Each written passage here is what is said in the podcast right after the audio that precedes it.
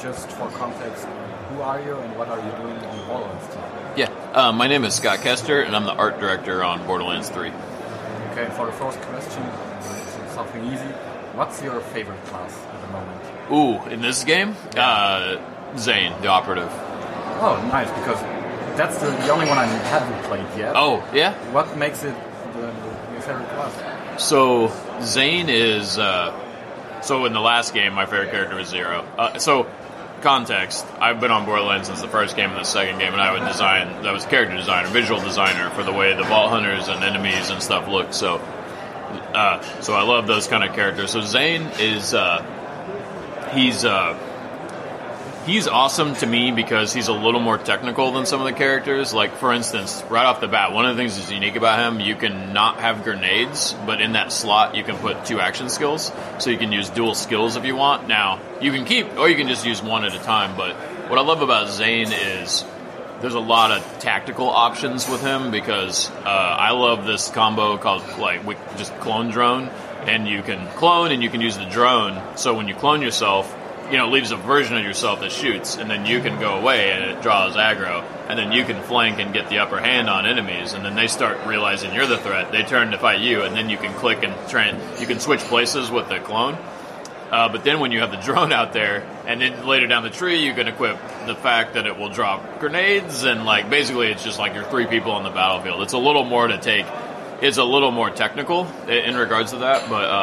Uh, from his barrier ability, which uses the shields, but really, uh, you know, because they all have multiple action skills now. I just love the uh, the tactical kind of deception of, of Zane, and uh, I like messing with, the, you know, I like being able to like be switching places and stuff. So yeah, yeah that's also what I liked about Moze because she was like, you have so much to customize. You oh man, uh, try to make them really different uh, in the action skills. Like it's yeah. not just press a button and you have your action skill, but it's yeah. more like yeah. Uh, we used to I used to call Borderlands one and two like you had a fun button, you hit a thing and it did a thing, and that's what it did. Where one of the things that Paul uh, Sage, creative director, and all of us really wanted to see was action skills that were a little more in depth. You you you know they you did something with them. It wasn't just a fire and forget, right? Like you just so. I think it was important for us that the action skills were a uh, were a method to gameplay and not like an end to it, if that makes any sense, right? So it used to kind of be the, uh, pardon my French, the oh shit button. It was like, oh no, things are going off, and you'd hit the button and it would like save you. And you can still kind of do that. Like Moze though is kind of a nice. If your health's kind of low, you can well, pull out the Iron Bear and then you're in a big mech and stuff. So yeah. Mm, and like I played both games, like my favorite series um, what is something that veterans of the series will really enjoy, like little details or something? Do you have some?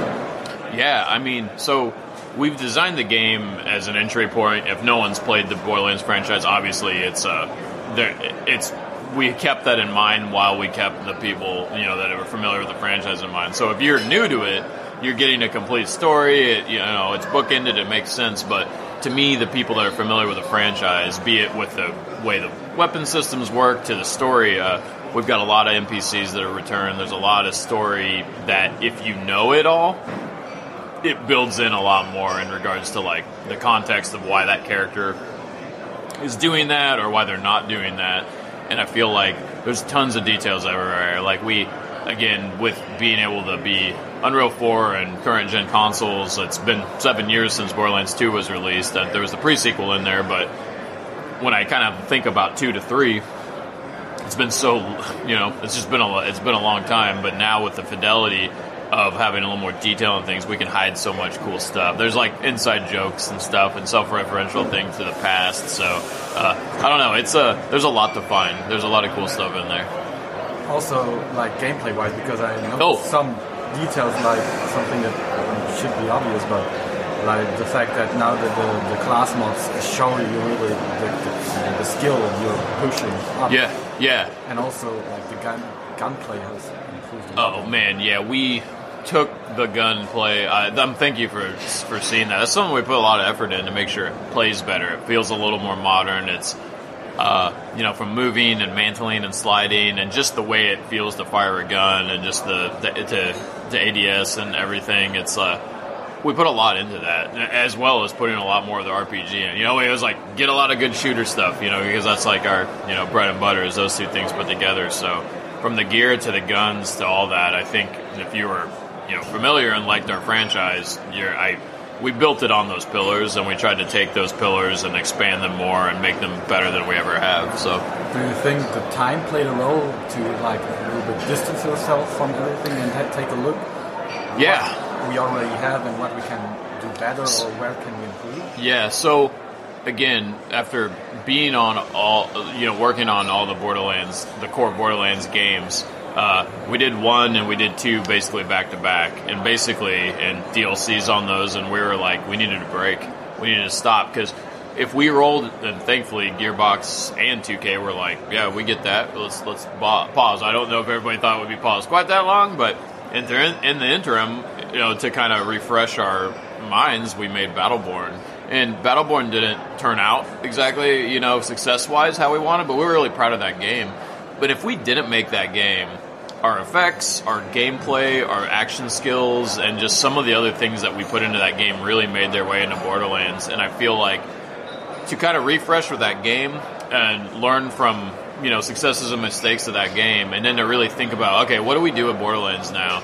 Uh, it helped us. It really helped us transition into that, and uh, um, it's something I'm really proud of. Actually, you know, the the things that we learned from that that moved forward, but just yeah, we needed a minute, and I know seven years is like an infinite time in video game land, but like we were given the opportunity to take it. I've been on this game for almost four years now, so and it started a little before I started uh, on it. So it's not like we haven't been working on it. So, so yeah. Um, I also noticed I played also the, the, the, showcase on the floor. Oh, the 20 minutes, and there I noticed you can collect like a little crap, Claptrap or the parts yeah. of it. Yeah. Is there more like collectibles in the world? So you oh yeah more because in the other so yeah, absolutely, we have uh, there's we have these crew challenges uh, that basically Claptrap has like side missions that he's having you do. Moxxi has ones that you're doing. So as you go through the game, there is so much stuff in this game. I, am I'm, I'm kind of one of those people that I'm like obsessive, you know, OCD. And I play as I'm playing, I'm like, we put too much in this. There's there's too much stuff to find. There's too many things to do. Again, if you don't choose to do that, that's completely up to you. But we wanted to make sure that there was, you know, every moment or everywhere you looked or you saw something. Like, I wonder if there's something there. Like, we try to fill that stuff in, and we try to encourage that. So there's definitely a lot more to find. I mean, there's a lot more gear and guns and stuff, but there's more collectibles. There's more missions. There's you know, we doubled this, the doubled the amount of maps that we had in the game from Borderlands 2 to this game. So we hope that uh, we filled it properly. You know, we didn't just try to make space to make space. We tried to make sure that there was a reason for it. And I think we've done a. That said, we do have some spaces and maps that are completely optional that you never have to play, but um, we hope people play them because they're pretty sweet. so. And you also talked about missions because uh, you also showed Sanctuary 3, the, mm-hmm. I suppose the new hub area? Yeah. So you just just get quests there or also on the planets you're going? Yeah, absolutely. So we start you off on Pandora because it's home. Uh, we want you to get comfy. Uh, uh, for a while, we thought about starting somewhere else, but we wanted to make sure that like people realized that this was Borderlands and this feels right. But uh, you stay on Pandora for a little bit, and then we get you out of there. You get a ship, and you get going to you know, from a city planet to Promethea to Eden Six is more of a jungle planet. One of the ones we've shown is more of like a idyllic like monastery. Uh, very pretty, very beautiful, very not like Borderlands because we're usually everything's kind of crabby.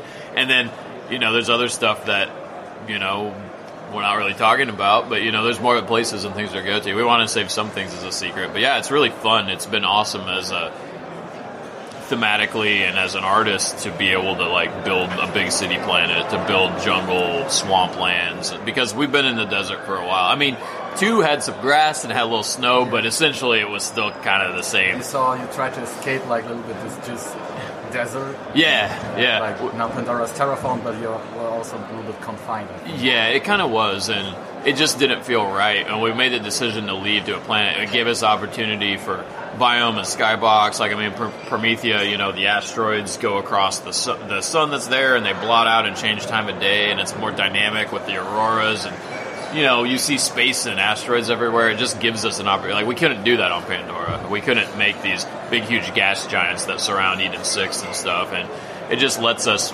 make the tone and the mood of the map feel totally different, but also gives us an opportunity to introduce new NPCs and new creatures and things that are unique to those planets. So Now moving on a little bit to the end game, you Sure. now showed exclusively at Gamescom Yeah. the new two end game pillars. Yeah, So one is the trials, which I played like 15 minutes of. Mm-hmm. I really liked it because it, I think it's uh, like something you can farm.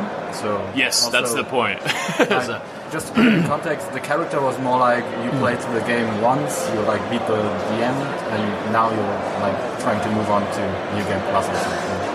Character you played that like at level 30. more. Oh, yeah, the way we just had that for here. I mean, when you play the game, it'll be your character you built, obviously, and, and you don't have to beat the game to play that content. But it is it does start to unlock pretty late in the game uh, as a challenge there. But and again, we will we're not talking about our full end game right now. We're gonna talk we're gonna address more of that at PAX in a week from now, I guess. Um, so. Uh, we'll talk about more about a second playthrough, third playthrough, and other things that we're doing in regards to that. And all that is in the game. That's not like DLC and stuff. These are all there's all this stuff that we're talking about is all parts of the game, the shipping game. Um, so, but yeah, these the uh, tri- the uh, proving grounds uh, really fun. We have about six of them. Uh, different enemies you're fighting, different locations that you're at, different cha- you know. There's just the different you know, there's just different experiences in those. And yeah, they're made to be rerunnable. They're made to be played single player or four player.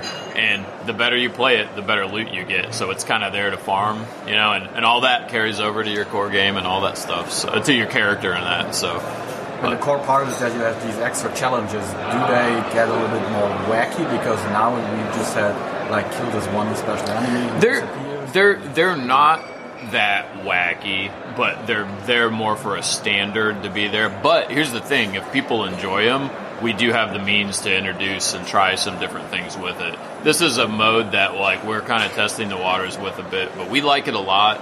Um, again, I've been playing it a bunch while I'm here. I've worked on this game for four years. I still like playing the game. you know, a lot of times you're like, I don't want to touch it. I've been looking at this for too long, but we've got some other things though that we're going to be talking about that kind of keep extending the game because uh, that's just something that's really important to us. We don't want you to just beat the game and be done. That said, if you do, we feel like we've created a compelling experience. The, the, the core campaign is it's meaty and there's a lot there, but we, we're we're kind of talking now to the people that like really play. You know, the thousands of hours Borderlands players and stuff that give them a, a reason to keep playing and to keep leveling up and to keep getting gear. So this is one of those things uh, that we're kind of getting into right now. So. So, can you comment on if raid bosses will return or? I can't comment on that, but I like to point to the past and I like to say we want to support our franchise. So